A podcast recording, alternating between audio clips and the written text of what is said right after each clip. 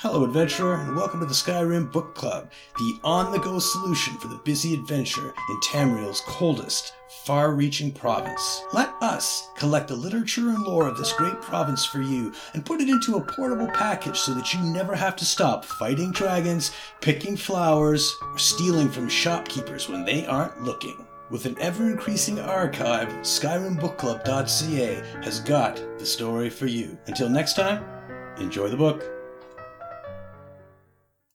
The Code of Moloch, a description of the unwritten rules of the orcs. By the Code of Moloch. I don't need you to guess how many times I've heard that oath made in some dingy tavern. Again and again, some fellow sellsword with too much fire in him has screamed those words at the top of his lungs. I'd be lying if I said the orc strongholds don't take those words as law. There are few places where experience would tell you that tradition and the old ways make for a better fighter. But with orcs, it seems like staying true to your ancestors is the path to victory. Let me uh, start a few steps back. The orc strongholds have existed as long as the orc race has, at least according to them. Orc strongholds are more than armored camps. They're fortresses. Every man, woman, and child inside the walls is trained from birth to defend them. All their weapons and armor are smithed right there in the stronghold. All the food is hunted down by orc warriors and brought back to be eaten by the orcs who live there. Orcs follow no laws save their own, an unwritten set of rules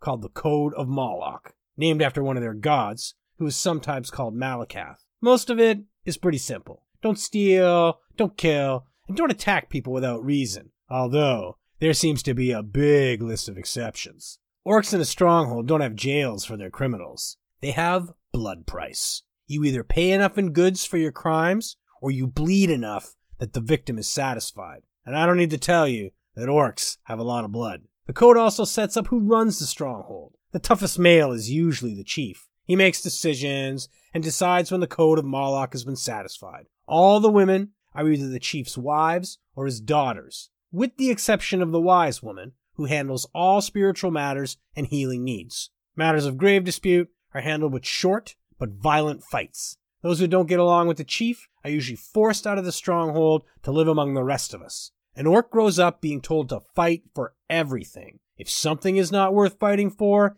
it is beneath the code. The orcs in a stronghold, they don't like strangers. Used to living on their own like they do. We know about their homes because so many orcs leave their strongholds to become sellswords or soldiers. And a few pints of mead always gets them talking about home. I hear that sometimes when an orc makes a non-orc a bloodkin, that person is allowed to live in the stronghold as one of the clan. Of course, I've never seen proof of that actually happening. For all their strange rules and traditions, the Code of Moloch does breed a culture of determined warriors. They're focused in ways that the average sellsword is not. They don't hesitate to draw weapons and settle matters openly. I think that's the real difference between the stronghold orcs and the city orcs. The law allows you to settle fights through the constable's men, but the Code of Moloch demands you settle your problems yourself. And that is a damn fine way of thinking when you're leading a mercenary's life.